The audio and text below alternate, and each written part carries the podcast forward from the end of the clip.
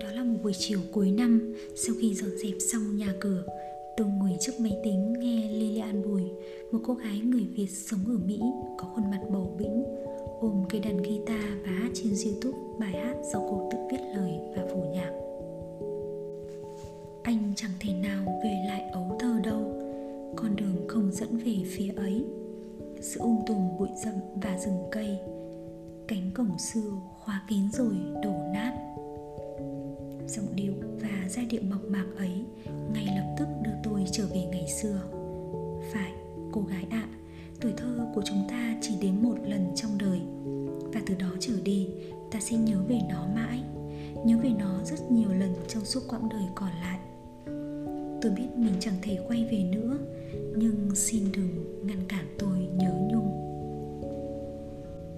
Những ngày xưa tươi đẹp đã đi qua những điều gần gũi chợ kề xóm cũ, mùi của những cọng rau ngày còn bé.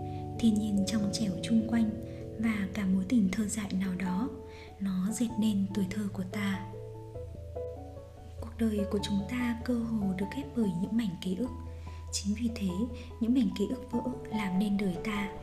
Những kỷ niệm êm đềm và thơm ngát như ngọn gió mùa xuân thổi qua thềm nhà buổi chiều xa xưa nào.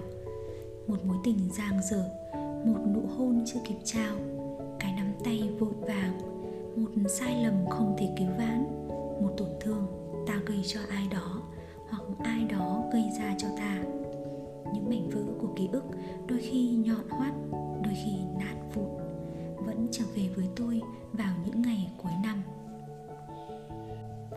Khoảnh khắc đó, tôi có thói quen ngồi xuống một nơi yên tĩnh, nhâm nhi chiếc bánh madeleine của đời mình và cố lặp lại những mảnh vỡ đó chiếc bánh madeleine của bạn là gì? Điều gì có thể đưa bạn trở lại ngày xưa?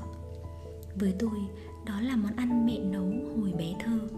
Cuốn album cũ, con đường cũ, người bạn cũ, một món đồ chơi cũ.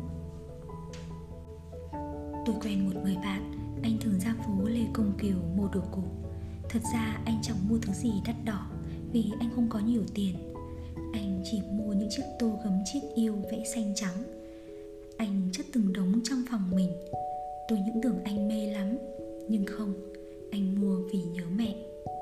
Anh mua vì lúc anh còn nhỏ, gia đình còn nghèo, mẹ anh được ai đó tặng cho hai cái tô gấm và mấy cái chén và mấy cái chén xanh trắng.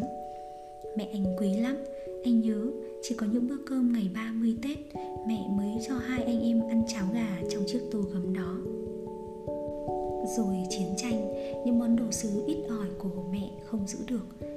Và bà tiếc mãi tiếc mãi cho đến ngày ra đi. Anh nhớ mẹ như những buổi tối giao thừa khi dọn dẹp xong, anh ngồi nép bên bà và nhìn bà lau sạch những chiếc chén xanh trắng tinh xảo và trầm trồ mãi. Và từ đó, dành dụm số tiền lương còn, anh mê mải tìm mua lại chút tuổi thơ xưa sống ở nơi mình từng sinh ra, nhưng những hình ảnh xưa đã không còn nữa. Cái giếng nước cũ, hàng rào hoa bông bụp đỏ, tôi nhớ chúng. Những trái táo gai chua và xanh hái trên cây trong cái sân nhỏ trước cửa nhà ở phú nhuận. Những trái mận từ nhà hàng xóm. Đôi khi tôi nhớ tuổi thơ nên đi bộ ra đầu hẻm. Ngôi nhà đóng kín cửa, tôi bấm chuông xin vào chỉ để nhón chân lên hái một chùm mận. Bà cụ mỉm cười tôi cũng mỉm cười. Đôi khi tôi đứng lại một bên bức tường và nhặt lên một trái mận rơi. Những trái mận trong vườn, trái hồng nhạt và nhỏ, thật nhiều hạt. Tôi nhớ những cái hạt của trái mận biết bao. Cuộc đời lạ lùng đến thế, chỉ là cái hạt mận, vậy mà cơ hồ không còn thấy được bao nhiêu nữa. Nói gì bãi bể, nương dâu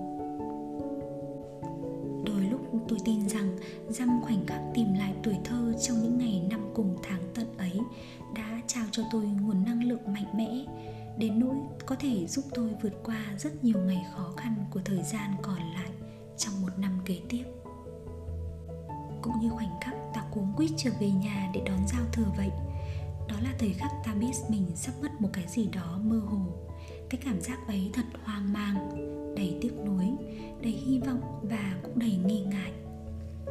Tôi vẫn nghĩ về thời khắc giao thừa giống như một cánh cửa của thời gian lật qua lật lại đứng ở đó, ngay trước ban thờ ông thiên. Cỗ máy thời gian sẽ đưa ta đến một nơi khác biết đâu là ngày xưa. Về nhà đi em sắp giao thừa rồi đó. Nhiều người bảo rằng chỉ thực sự tìm được không khí ngày tết khi ngồi nhà của mình dù nó có nhỏ bé thế nào. Về nhà đi ngồi xuống chiếc ghế ấm cúng quen thân quen ngày nào và nhâm nhi một chiếc bánh Madeleine, rồi giao thừa sẽ đưa ta trở về tuổi thơ trong một khoảnh khắc ngắn ngủi. Nhưng vừa đủ để xoa dịu những tổn thương của chính ta. Để tha thứ cho những lỗi lầm của